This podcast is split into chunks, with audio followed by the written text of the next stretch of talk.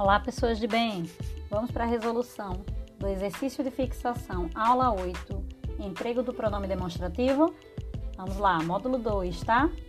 Veja, a segunda questão, ela pede para você se atentar né, à passagem de um parágrafo para o outro e assinalar o item que está inadequado. Não é um tipo de questão que cairia no Enem para marcar o item errado, né? A tendência é assertiva, então marcar certa, mas aqui é para marcar errado, então tome cuidado com isso. Concurso, por exemplo, adora esse tipo de coisa, né? Então vamos lá. Olhe que qual é o elemento que vai estar realmente errado aí? A letra D. Por quê? Veja que a progressão das ideias é estabelecida também pelo advérbio afinal da oração interrogativa, tá? Como elemento coesivo da argumentação, que foi desenvolvida nos parágrafos anteriores. E a conclusão formulada nos seguintes, certo? Então, quando ele diz a passagem do quarto para o quinto parágrafo se dá somente pela progressão.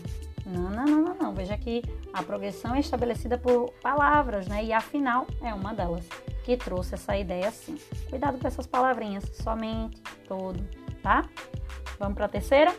Na terceira questão, ele diz assim: o pronome demonstrativo este, empregado no início dos versos 9, 11 e 12, faz referência ao que?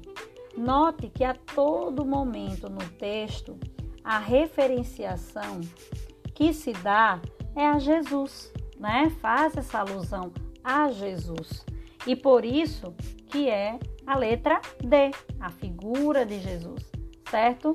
Olhe que a figura de Jesus é o ponto principal a ser referenciado, e quando ele diz este, faz um processo de, de, de referenciação a ele, tá bom?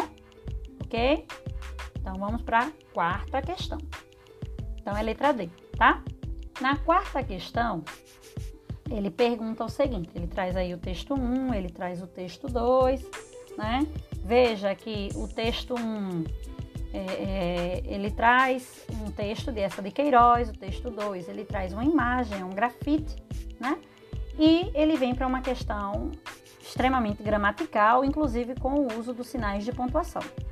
Ele pergunta: quanto à construção linguística do texto 1 e a legenda do texto 2, o que é que pode afirmar? Ele quer o elemento correto, né? O elemento correto está na letra B. Por que, que é correto afirmar isso? Olhe que o interlocutor do texto 1 está expresso nesses vocativos, né? No vocativo já sinto, no primeiro parágrafo, e no vocativo meu já sinto no penúltimo, tá? Enquanto, quando ele, lá no texto 2, dirige-se ao presumível leitor da coluna, expresso nessa desinência de terceira pessoa do imperativo. Veja, então ele está a conversar com o leitor, tá? E é bem o que ele diz na letra B. Né? O interlocutor se apresenta diferentemente nos dois textos.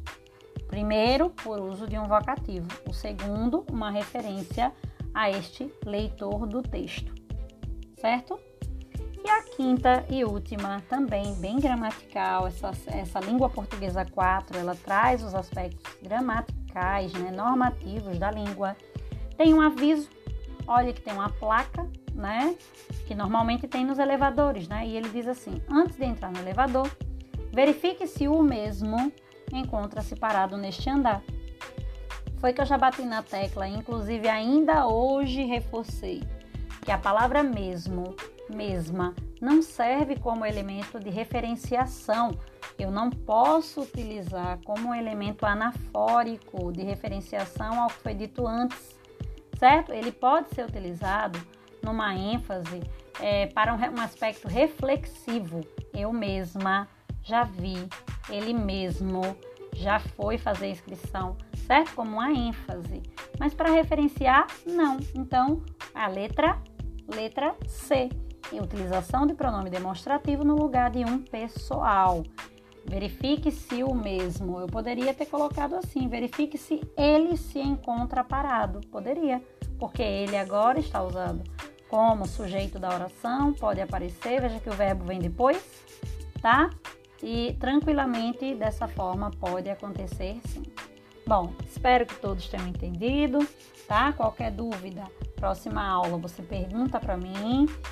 Espero que façam o exercício que eu solicitei da aula 9, função coesiva dos pronomes, certo? De fixação, para que possamos tirar essas possíveis dúvidas na próxima aula. Beijão a todos! Hashtag meus alunos.